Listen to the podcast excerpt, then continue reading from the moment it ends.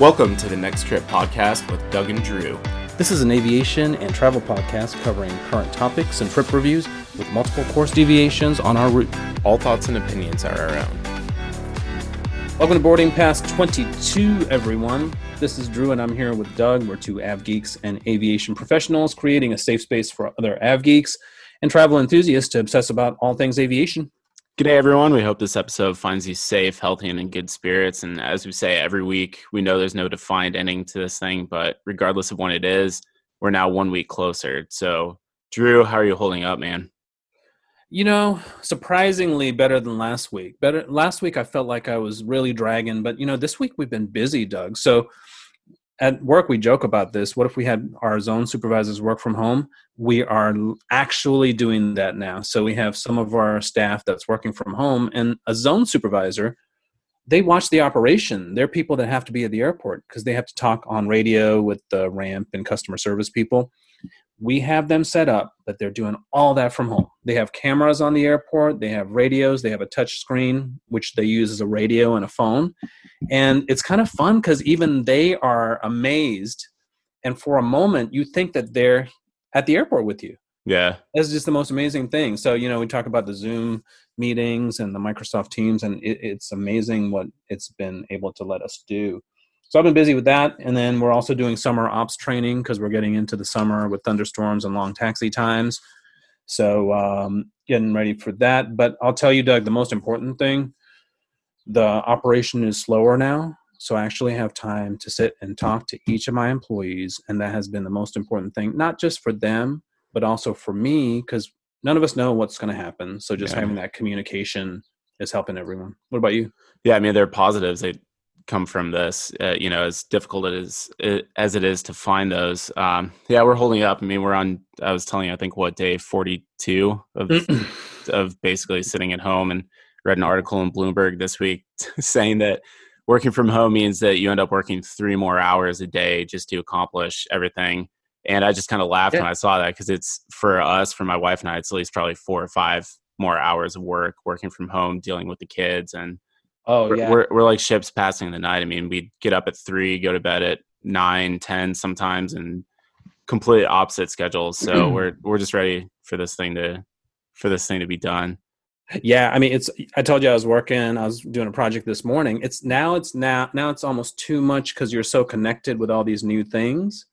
And I was telling my zone soups that have the work from home set up. So if someone calls in sick, I'm just going to call you. It's like yeah. you're already at work, literally. Why don't you log in? And yeah, just take take care of what they need. Yeah, exactly. Yeah, yeah. I've been I've been going into Sims a little bit more. Uh, so it feels semi-normal, I guess, mm-hmm. as normal as it can feel. Yeah, under under the the current situations, it's just weird being in the cockpit with everyone wearing masks and the the whole thing. But yeah. and you guys, for our listeners, when we're doing this podcast, Doug and I are on separate coasts. We're thousands of miles away, and as we're doing this, after a while, I forget that he's twenty-five hundred miles away. We're just talking; it's, it works so well. Yeah, beauty of the internet. Um, Couple couple topics to cover before we get into our warm up and then our main topics. We have a new logo. I don't know if you guys saw that when the, or if you'll see that when the episode gets pushed, but you don't know how much torture that was, because Doug and I obsess about everything. So this logo has been in progress for what, Doug? A month now, at least. Oh, at least. Yeah, we wanted more aviation related logo, so we went from an aircraft cabin to an actual seven forty-seven with a background horizon blue and orange. So we love it, but on in the process of making it, it's like, oh, can you move the plane up an inch? Oh, can you make that shade of blue just a little bit? yeah. So you guys, this went on for for weeks, but yeah, no, um, it looks really good. Like like you said, it looks like a seven forty-seven landing at sunrise. So it's it's perfect. It kind of fits what what we talk about on the show. Yeah, and who doesn't love the seven forty-seven? So it's that, you know, eye candy. That hopefully, I mean, you'll let us know. Let us know on Twitter if you hate it or love it. Um, we're not going to change it. Just let us know. Yeah, yeah, because we were talking about doing a poll, but then we're like, we're just going to do it anyway. Because a lot of people, like um, Nolan, who's listening, Nomad sixteen, and Mark Uriarty, my friend, they keep loving that purple cabin, and I don't think it's just the picture. I think it's, it's the color. The it's the color scheme. Yeah, yeah no, it absolutely is. Yeah. So speaking of the new logo, along with that, we just launched what we're calling our merch shop. So some merchandise, some merchandise that so we're selling. Ridiculous. Doug well, has gone, gone out of control with this. I have. I, I can't stop myself. We'll send out a tweet with a link. We'll put it in the show notes. And you guys can go to officerwayfinder.com slash podcast slash shop. And you can see some pretty awesome socks, mugs, hats. And if you really want a comforter, a Next Trip Podcast comforter. Throw pillow. That made me laugh. Throw pillow. So you guys, so Doug has friends that uh, kind of dismiss our podcast. Maybe they're not aviation people. So what he's going to do is for Christmas or, or for their birthday, you're going to give them a bag of stuff. Yeah, I'm going to give them a goodie a bag. With a shower curtain, like the most ridiculous. There's leggings on there too, guys. You know, if you're traveling, you want neg- leggings. There's uh, Next Trip Podcast leggings. Yeah, yeah, it's it's awesome. But, um, really, I think the only people who are ever going to buy that stuff uh, is Drew and myself, and maybe my mom. Um, but yeah. ch- check it out, guys. We're having some fun with it. Our, our gears are turning. Yeah. We actually are talking about doing some, I guess you could say, more legitimate stuff with it. So a lot of the yeah. plane spotting that we do and pictures that we take. We're talking about making shirts and socks and whatever out of some of the pictures that we take. So check it out. Um, buy us a beer, I guess, by yeah, getting uh, getting some Next Trip socks. No, I mean, yeah, you could get a, a cool T-shirt, and then we will get fifty cents towards, you know, this podcast, I guess, mm-hmm. to pay for yeah. my Amazon mic and stuff like that. Yeah, exactly. But, um, oh, so how do we? So we go to officerwayfinder.com slash podcast slash shop. Yep, and we'll we'll tweet it out. We'll put it in the show notes as well. Um, check it out. Let us know what you guys think. If you have ideas, just let us know, and uh, it takes a little bit of time, and we'll be able to get it out there. So, um, yeah. all right, moving on to some topics. So we saw a pretty funny meme on social media this week, and it said, if you could end COVID nineteen by sacrificing one airport, which would you choose, and why LaGuardia? And that then is so, that is so wrong. So I, I sent it to Drew, and, and someone responded with, "Can we add Newark here too?" So we're very positive on the Next Trip. Okay. You guys know that we try and stay positive about everything. At least we try. So for a fun topic to get us started today, we're each going to defend one of those airports. So Drew, why don't you start us off? Why should we spare LaGuardia? Okay, so this is an easy airport to defend, you guys. For all the trash that LaGuardia gets, right? So this is physically close to New York, but getting from LaGuardia, well, which is in New York, but getting from LaGuardia to Manhattan is going to take an hour to an hour and a half. But think of it this way: you are going to get immersed in the New York area. You're going to take two. You, it takes two buses just to get out of the airport, which is so cool because you'll get a, get to see another terminal, right? Which is, which is awesome. That bus will drop you in the middle of Queens someplace, right? And you'll have all kinds of ethnic food. You'll have like the true grit of New York. Just be careful, because I was there when I was fifteen. I took a trip by myself, and I was like, oh my God, I'm in New York. So there's a real experience flying into LaGuardia. Then what you do, you take another bus to this Woodside or something, that someplace that no one has ever heard of, right? And this is from a major airport. It's going to drop you off in Woodside. I can't even picture where I was exactly. I was so lost. Then you take a train across to Manhattan. So an hour and a half later, you have like a full New York experience. It's like right? a non. It's like a non-ref trip. Getting it's from like the an aer- It's an adventure. Getting from the airport to Manhattan. That sounds right. awesome. Yeah. And seriously, LaGuardia. Most airlines fly to LaGuardia, so it's better. It's more competition, so you might yeah. get a better airfare. Yeah. Well, and, yeah, LaGuardia and- is awesome. Uh, you, you forgot that they can't fly more than fifteen hundred miles. They have the perimeter rule. So if yeah. you're going to fly from the West Coast, you can't fly nonstop. You have to fly two flights, and we love multiple flights. Right, exactly. Yeah. There that's, you go. Yeah, that's if you're perfect. An av geek, book LaGuardia, because you know if you're in San Francisco, book LaGuardia, you'll get at least two flights. It was awesome.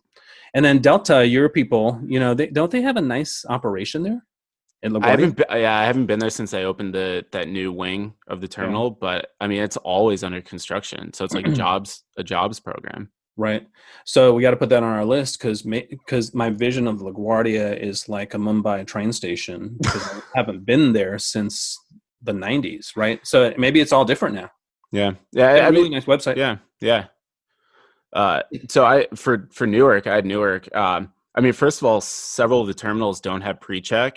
So if you like to go through the normal experience of going through um, security, then fly out of Newark. You, you won't, you'll have to take your shoes off. You can show okay. everyone what stickers you have on your iPad or on your laptop. Wait, there's no pre-check at Newark? Only in a couple of terminals. They give you one of those oh. little, it's it's like the, the faux pre-check. You get the okay. little thing that says you can maybe keep your shoes on, but you have to take everything else out. Yeah. So weird. Okay. Yeah. So, I mean, you get to show off your Next Trip stickers on your computer when you fly out of Newark. Just like just like uh, LaGuardia, constantly under construction, so it's a really good jobs program.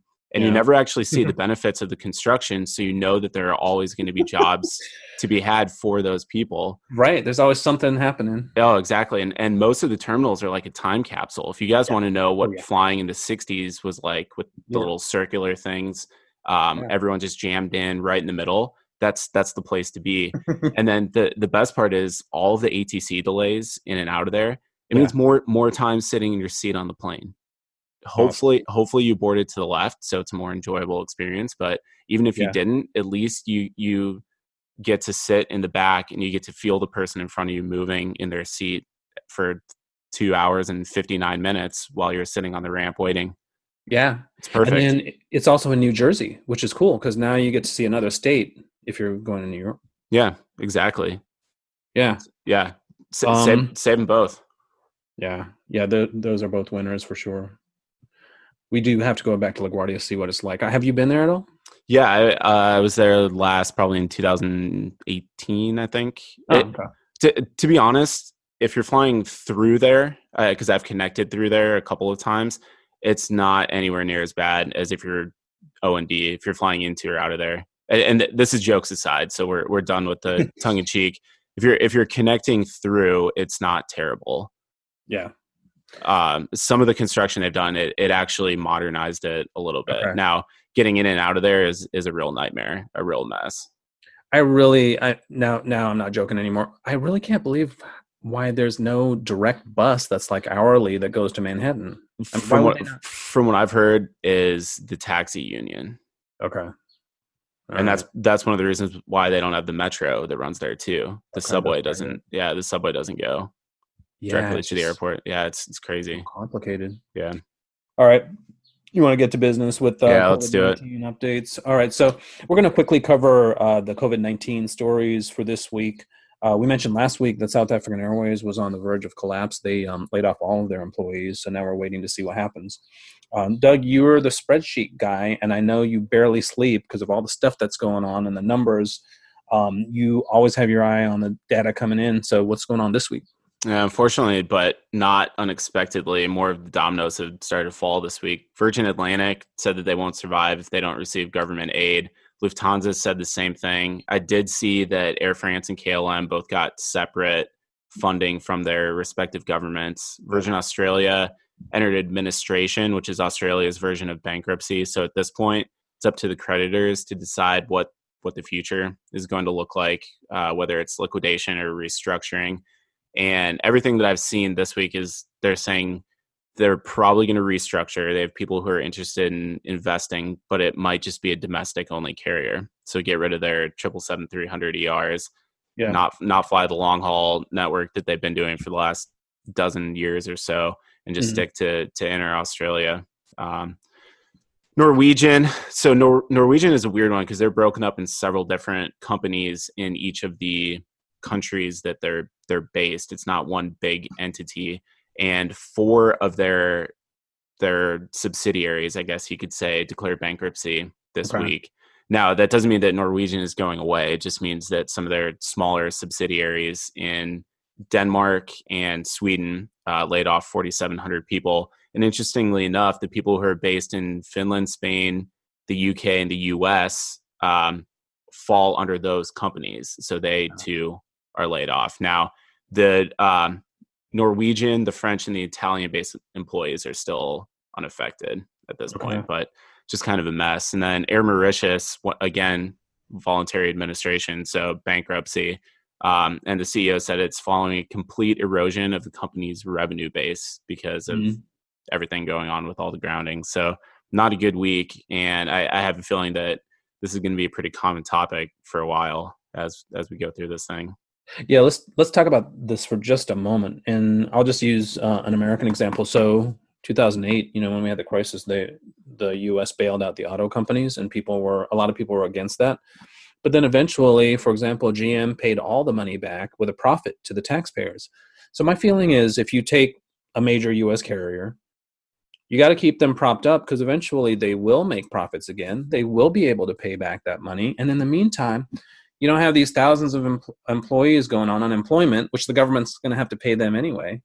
You know, might as well keep everyone working, and then the government can cash in later because airlines are a growth industry. Now, I don't know about Air, Maur- Air Mauritius, for example. Mm-hmm. I think that they were profitable.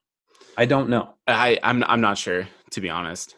Yeah, I mean, if it's a loss-making airline like South African, I don't know if that's a good deal for the government because yeah. they may never get their money Well, back. And that, that's part of the reason why the Australian government said no to Virgin Australia, because they've only made a profit in two of their last ten years. Right.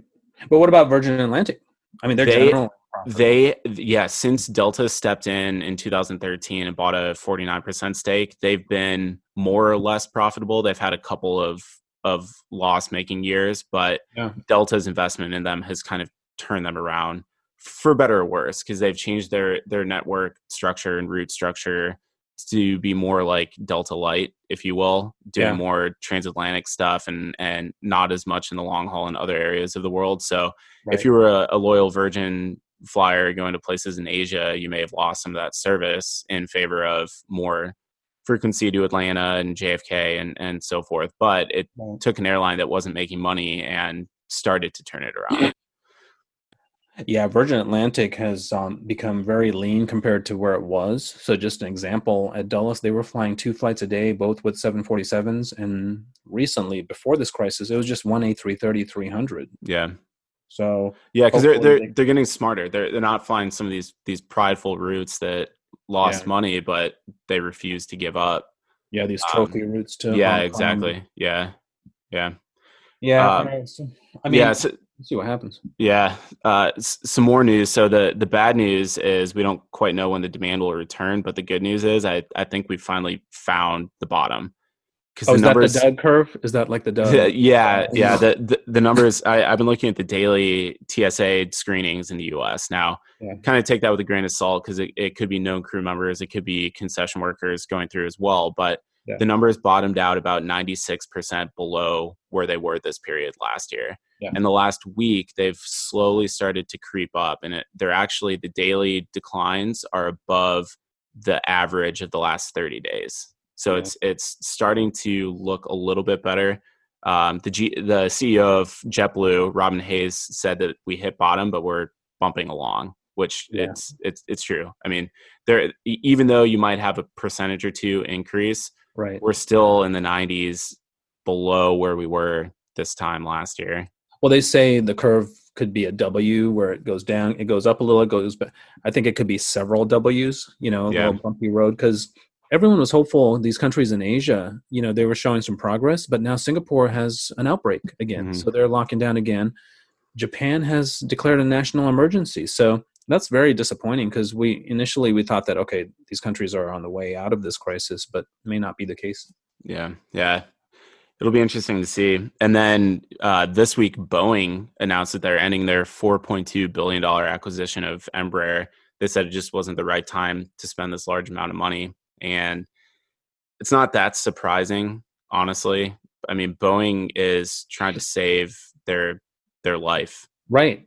Yeah, I mean, it's not the time to be shopping, right? No, and, and they entered into this agreement in two thousand eighteen before the MAX crisis, and Boeing was already hurting heading into this, beyond like b- before COVID. Yeah. Um, and so it's it, it'll it'll be interesting to see where it goes, but I don't know if you saw Embraer's response. Yeah, it was kind of a slap to Boeing, right?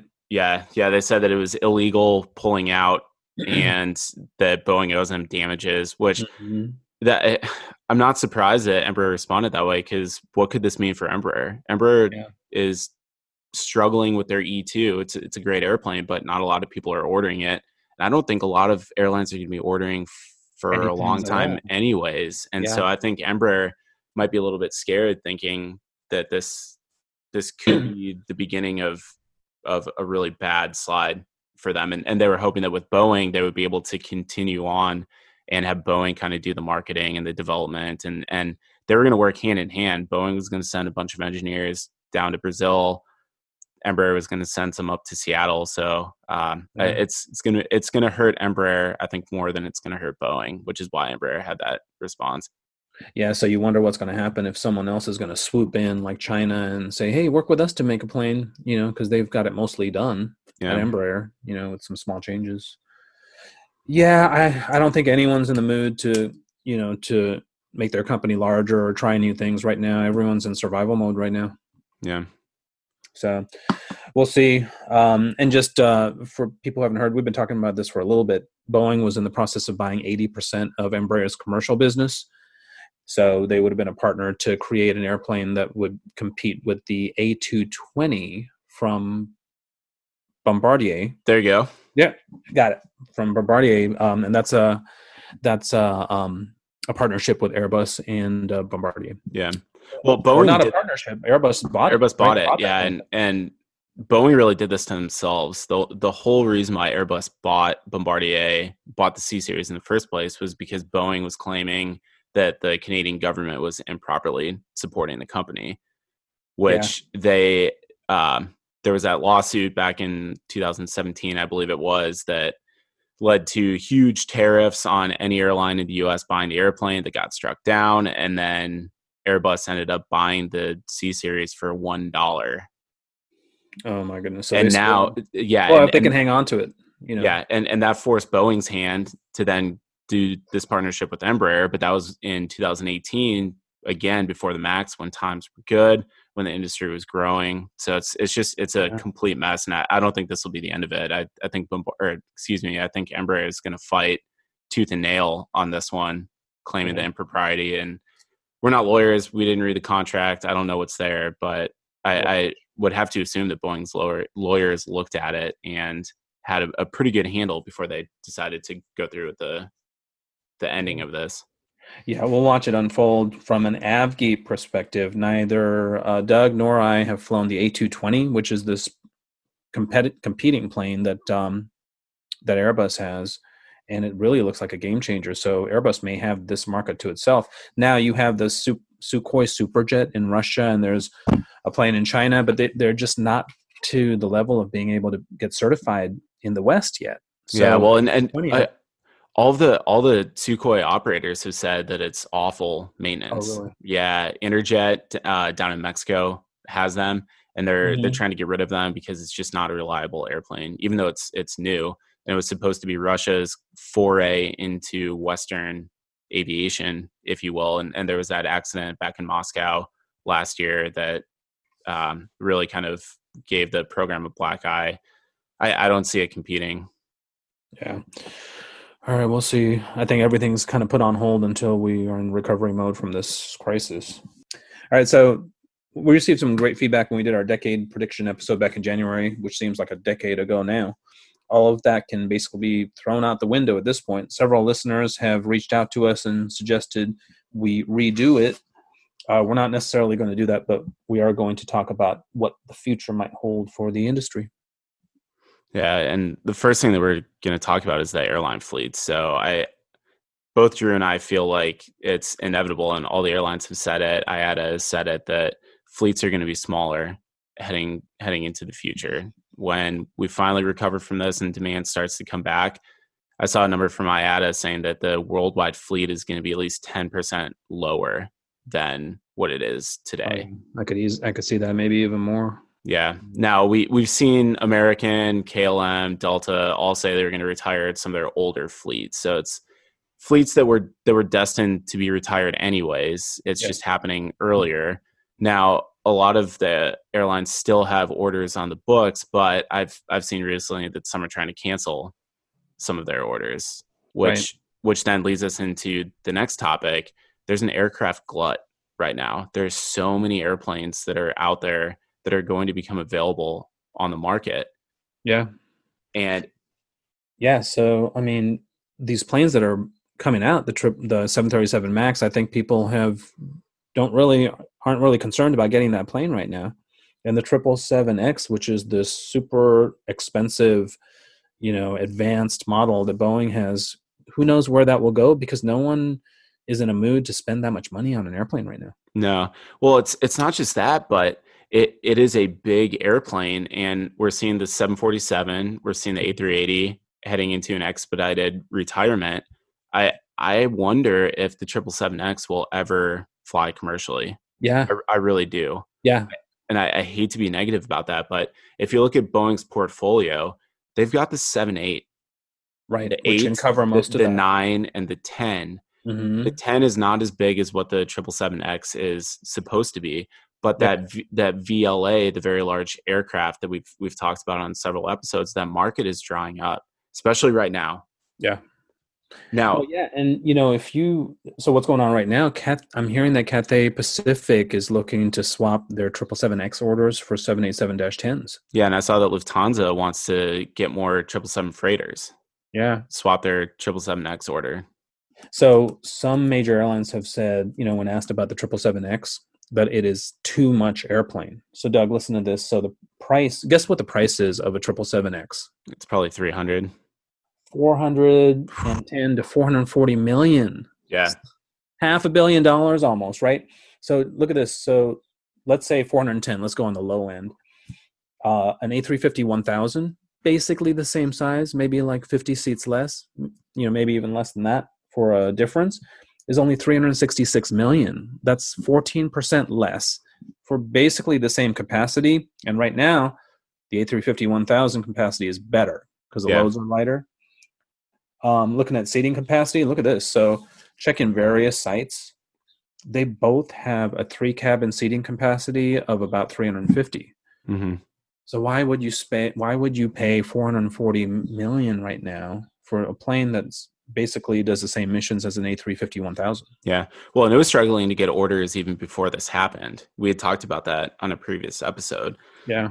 I... I don't know if Boeing is going to scrap it, or I don't know if airlines are going to cancel enough that it forces Boeing to scrap it. But I, I'm I'm going to be the pessimist and say I don't think that it will ever see the light of day. Now, yeah. I, I know it has. It's flown. They have prototypes. Yeah. I, I just I don't see at the end of this that there's enough demand out there. And Boeing is so strapped for cash right now that I could see them cutting their losses and just saying, we're going to focus on the seven eighty-seven, eight, nine, and ten for now, mm-hmm. and then look at the N M A or the N S A, whatever yeah. the re- the replacement for the seven five, seven six, seven six, even seven thirty-seven is, and just focus all of their efforts on that airplane. N M A, I, I yeah. could I could see that. I, I would hate for yeah. that to happen because I think the seven seventy-seven X is an amazing looking airplane. Yeah, I don't doubt the capabilities, but this is literally the worst time in the world for something like this to happen. Yeah, exactly. All right, then we have another sad story, and I hope this doesn't happen. So Delta is looking at trading their seven seventeens. Uh, I think they have uh, fifty of them. Correct me if I'm wrong. Uh, ninety, ninety-two, ninety. ninety-one, ninety-two. Oh, wow, that's a lot. Yeah, something like that. Okay, trading those for uh, the seven thirty-seven MAX. Um, I really haven't done a lot of research on this. You know, you would think that Delta has already paid for those. Why would they want to trade those in? You well, know? so the the story was broken by John Ostrower, who writes for the Air Current, which is a, a really good aviation journal. Um, and what he was saying in there is, so Boeing Boeing actually owns the airplanes, and Delta leases them from Boeing, if if I remember the finances correctly. Okay. So it, it would be kind of a, a swap in that Delta would return the seven seventeens to Boeing, basically probably for them to get scrapped. Mm. And then, Del- so Delta's fleet management has always been buy the last round of airplanes before they move on to the next one. Oh, so, so they get the best prices. Best prices, yeah. Get, get the last of the previous generation of airplanes, best prices. Mm-hmm. And we'll see in the next couple of weeks with net losses and everything as, as airlines start to report their finances. But yeah. I have a feeling Delta is going to have a lower loss than some of the other airlines because they don't have these, these big leveraged purchases of brand new airplanes in the way that some other airlines do. So what, what this would do is this could be a lifeline for the MAX. Boeing is desperate for MAX orders right now. Yeah, keep that production line up and running. Exactly. And Delta could get these for a swan song. I mean, they could get them so cheap right now. And the last thing that Delta wants to do is spend a lot of money on a new airplane. So this might end up being a good thing. As much as I love the seven seventeens, and I haven't flown a MAX, I haven't heard good things about it. So from a, a passenger perspective, and it's it, it's confusing to me because the seven thirty-seven MAX is a larger airplane. It's not in the same category That's as the seven seventeen. Yeah, but seven seventeen would be like an A two twenty. Yeah, but you have to you have to think about it. So if you look at Delta's fleet right now, of all the airplanes they have in the fleet, the only fleet type that doesn't have a single airplane parked right now is the A two twenty. Yeah, because it's efficient. It's efficient. Customers love it. Exactly. Yeah. Yeah, so their reasoning is, okay, why do we need the seven seventeen? We have the A two twenty. Exactly. You know, so let, let's let's leverage that to get a good deal on a replacement. They could they could drop some of their oldest A three twenties that Northwest bought back in the early nineties that are almost yeah. thirty years old now at this point for a really good replacement price using yeah, the seven seventeen. Right. They did say Delta is in a really is in a good position to downsize because they have so many planes that they could shed very quickly. Exactly. You know, that they've been wanting to do. All right, let's move on to uh, oh boy, this reverse uh, seat uh, controversy that you and I have. So let me just set this up for you, you guys. So we saw a tweet. Uh, there's this company that has an idea to make these seats. So if you can imagine a set of three seats together. So you have one seat facing forward, the one next to you is facing the opposite direction, and then the one on the window is facing the opposite direction. So, and it's separated by this plexiglass so that you are separated from that customer, but you are kind of facing that customer. Um, Doug, what are your thoughts on it first? Well, if anyone has flown the British Airways Club World seats, you'll know what kind of what this looks like. So it's you're staring at your travel companion as you're flying. Now, Drew, I know you said you could put a window shade on it or put some fancy like the seven eighty-seven dimming, but that that's that's money. That's cost. Yeah. What what I said to you initially when you sent this to me was I don't think it'll pass reg- regulatory hurdles because airplanes have to be able to egress in ninety seconds full mm-hmm. of passengers. And I don't mm-hmm. know what sort of egress plan this would a- accompany, if you will. Um, I don't know if they would be able to get everyone off the airplane in time, just the way the setup is. Well, they're just going to get up and walk to the aisle just like they would on a regular. But but it looks like it's it's difficult to get past. I think it would slow people down. Okay. Um, aside from staring at the other passenger, which is really uncomfortable, mm-hmm. um, it would take a couple of years to get regulatory approval. It would take a couple of years to get built, manufactured, and put in the airplanes. And yeah. it's going to be a lot of money, which airlines don't have right now to spend on these products. And right. to be honest, I, I think two years from now, once medicine has advanced, once we have a, a vaccine, a cure for this thing, I think that two years from now, people are going to look back. We're going to wash our hands more, yeah. but we're going to be right back jammed in as sardines because people want to pay the lowest price. I, I don't see this going forward. I don't see it changing. And to be honest, I don't know if it really would increase the passenger experience because I'm a family of four with a lap child and we get a, mm-hmm. a, a row of three right now. Yeah. So how do I sit? Do we sit in the same row where you have to go in yeah, the opposite work. way or mm-hmm. it, it, how, right. how does it work? Yeah. Yeah. Even if you're a couple and you're separated. Yeah. I mean, people are going to start have to think out of the box because this is one setup, but I've have also seen economy class where the seats are staggered. They're mm-hmm. next to each other, facing the same way, but you have like a little sneeze guard between you and the next customer. Yeah. Because Doug, when you think about it, you know, I've been on a lot of seven thirty-sevens in middle seats, flying cross country for six hours, and you are right next to two people. There is no social distancing. So you really, you know, are susceptible to get whatever those two people have. So we'll see. I mean, you're talking well, about the cost. You're talking about cost. Overhead, larger overhead bins cost something in, in the past, you know, seat belts on cars that cost something, but you know, we got it done because we felt like there was a public need and a desire for more safety. And it, you know, it would give people a more sense of safety too. I mean, we'll see how, how uh, people's thoughts about traveling change in the next few months. Yeah. I just don't, I don't think this is the last pandemic. you know, several years down the road, I think we're going to have something like this again. So we need to be better. Yeah. And, and what I was reading too, because I was doing a little research on this, is there's nothing that proves that having this reverse seating configuration would stop any sort of a spread, because the air in the airplane is recycled. You're not in your own little pod. So yeah, mm-hmm. it, it does help with that direct, I sneeze on you trans- transmission. But but when I sneeze, it goes up into the air anyways. And so a pathogen is going to find a host, regardless of whether there's this zigzag that makes it really uncomfortable from passenger experience. Yeah. I, I I could see I could see them pressing forward with it, but I just want to say this is the same company that came up with those bicycle type seats a couple years ago. Oh yeah, where it's like it had like this you're six, almost standing. It had like this sixteen inch pitch, and you basically are like leaning against this, this little bicycle seat. Right, you're like propped up. Yeah. Um, all right, let's move on, Doug. Oh, we got to talk about Breeze. Yeah.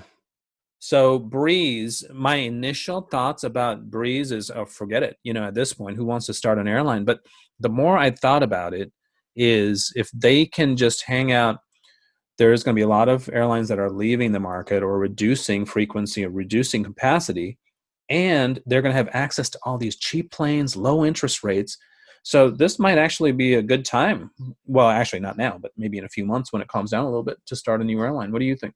Yeah, I mean, they're they're supposed to launch the end of the year with some of Azul's E one ninety-fives or E one nineties. Yeah. So they'll, they'll get the A two twenties next year.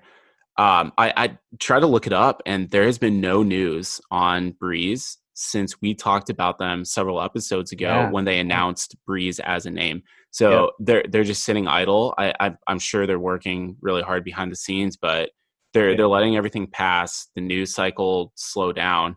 Um, no, I, I honestly I think you're you're spot on. I think yeah. that right now, like if they had started right now, it would be an awful time. But they're not yeah. starting until the end of the year. That's right. A perfect time. And because they're using used airplanes at first, they can start smaller than they probably were planning, and they can mm-hmm. grow the way that they want to, and they can grow into, like you said, some of that, th- they can pick up some of that slack that's not there in the market. Now, as a pilot who is trying to get hired at an airline, right. part of the reason why I brought this topic in is because I was looking pilot jobs at Breeze, because they're, they're going to need pilots. Yeah, exactly. Hopefully, hopefully there aren't pilots that get furloughed, but um, I mean, that's being very, very optimistic. I yeah. could see some pilots from other airlines starting to move in the Breeze direction. Yeah. It's yep. it, from a staffing perspective, it's a perfect time for them as well, because and not just can, pilots, all kinds of airlines. Everyone that are hanging out ready. Everyone, because they can pick up the people who have been furloughed, and that's talent that, you know, if they had started a year ago in a really tight job market, that's really difficult for them to to get started. But now they've got that talent. Yeah, exactly. And, uh, you know, I got a really good idea for them if they want to get a hold of uh, several seven seventeens. Yeah, talk to Boeing. I heard a rumor. yeah. Um, yeah, so we'll see. Breeze might have a chance. All right, let's move on to uh, something positive. Um, so we keep getting some great feedback from our listeners. Um, and thanks to everyone that's been posting pictures of you listening to our podcast. It's great to see, and we can bring some enjoyment to our air, airwaves every week. We got a message from one listener. His name is Donovan Harrell. He's a Minneapolis-based airline employee. He said, quote, Doug and Drew, I listened to your newest episode. Loved it. Thank you for all you do. I look forward to your episodes every Monday morning. It's what I wait for all week. I actually look forward to Monday morning so I can listen to this podcast on my way to work. So, Doug, we've got to upload this tonight because people are waiting for it Monday. So. Oh, exactly. I, I know. I would. Um, hopefully, I'll, I'll be able to get on it right now. My daughter is now sitting on my lap. She just walked in from her so nap. Sweet. We've been fighting nap time for the last forty-two days, and yeah. we're doing it again. Uh, so yeah, hopefully, hopefully we get this edited tonight. But we got another really good iTunes five-star review. It said, "Great AvGeek show from people who know." And this was Mileage Runner Steve. He said, "These guys are starting out, relatively speaking, in the podcast world, but they distinguish themselves from other aviation-themed podcasts in that they actually work in the industry. They both seem like passionate AvGeeks. They know what they're talking about, and they have a great camaraderie." And then this is the best part. Doug seems like a nice dorky, and he said, meant kindly guy everyone liked in high school. And yeah. Drew Drew seemed like the guy whose smarts he always underestimated in school. Together, they really care about aviation and the people working in the industry, which makes me like them even more. Okay, so, so you guys, so that is uh, code for Doug is the smart one, and I am the quote-unquote special one. Okay, so um, I think we're ready to wrap up, but Doug, we got to talk about something that's been really on my mind, and uh, we need to discuss this through. So can we talk about the Wonder Plane for just a little bit?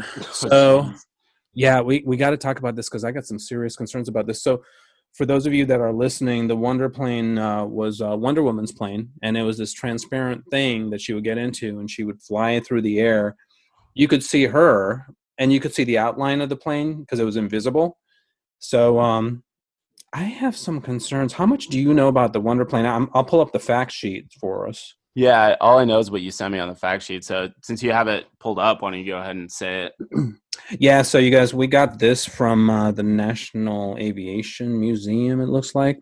Okay, so the, the Wonder Plane, uh, thirty-six feet wingspan, it's thirty-one feet long, it's nine feet high. And get this, this is this plane was way ahead of its time. So the maximum speed of the Wonder Plane, one hundred forty-four thousand miles per hour. Cruise speed was, uh, well, that doesn't make any sense. So yeah, I, I don't get that. The cruise speed is two thousand miles an hour. The max speed is one hundred forty-four thousand. It doesn't. It's not even a Delta oh. wing. How how can it go Mach? That just doesn't doesn't make any sense to me. Well, yeah, there's no way. I mean, somehow they got it to do it. So she could fly one hundred forty-four thousand miles per hour if she really had to get someplace to save someone, but otherwise she was cruising at two thousand. Yeah. Yeah. yeah. Well, and right, where, where the flight control cable, you know, that image. Yeah, you don't see it. I mean, yeah, you don't see it, or the fuel. Yeah, I don't get it. And and this is, I'm going to um, shout out to my uh, other airport ops peeps on here, Tyler and uh, Jason from Phoenix and Nolan from Asheville. Please help me understand how you wing walk that plane. it, no, serious. It's glass. How do you wing walk the Wonder Plane? Yeah. Because you can, okay, I don't know if you can see the outline, but that, I, I don't know if they looked at this from a safety perspective, because that would be a nightmare on the ramp. Yeah. How do you fuel it? Where does the fueler hook up? Where does up? the fuel go? Yeah. And, and what, what if you have to use the bathroom and you've got a passenger? It's awkward. Did she have a bathroom in there? Uh, I don't know. I don't know. Yeah. All right. So all these questions, you guys. So um, if you have the answers, just let us know on Twitter, but still a lot of questions on the Wonder Plane. I was going to say, now that we have that squared away, we can move on. But uh, thanks, you guys. That will wrap up another episode for, for the podcast. And uh, Doug, it was nice doing with this with you another week. Hey, um, so Poppy's okay. So we have uh, right. a guest. Right now. Yeah, let me. Poppy, unplug. I got a question. I got a question for you. Hey, what uh, what's your what's your favorite airplane uh, cookie? Because I know your dad gave you like a couple. There was like a Biscoff thing and like a waffle thing. Which one do you like? Uh... See, it's a hard choice. That's just like on the bad peaks. It's a hard choice, Poppy. Just don't ask her what her favorite airline is. Oh, yeah. What's your favorite arrow? Uh, Delta. Yep. I know. Your dad told me. Uh, uh, I, I heard that you got a United model, and uh, you asked him for a Delta model, too. What were you eating on the couch the other day, though, when I came home from work? Pretzels. Pretzels. American Airlines pretzels. Oh, that American has food? Yeah, they have pretzels. Okay. Yeah. So, see, oh, wow. it's it's not just Biscoff. It's not just um, stroopwafel. American has pretzels, and they're pretty good. You like okay, them? Cool. Yeah, they were yummy. Yeah, so we're equal opportunity. Now we discussed everyone's snacks. Well, there you go. Thank you for uh, for Poppy bringing Biscoff into the discussion again this week. Once again. All right. Well, thanks everyone for joining us. We'll see you next week. Remember, stay aviation tough.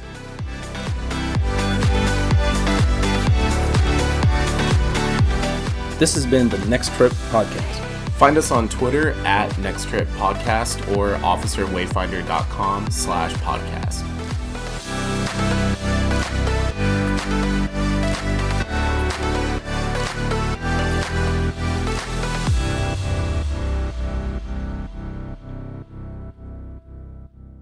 Okay, okay. So this is a lot of stuff. So let's save this to the end. It's like, okay, we need we need to talk about something that's been bothering me for a long time. Yeah, okay. And I need, since you're a pilot, I need your help on this, help understanding. All so right. Let's leave that to the end. All right. Uh, but you got to be as serious as you can. Like when we yeah, I, we were just recording that whole thing. by the way. Oh, God.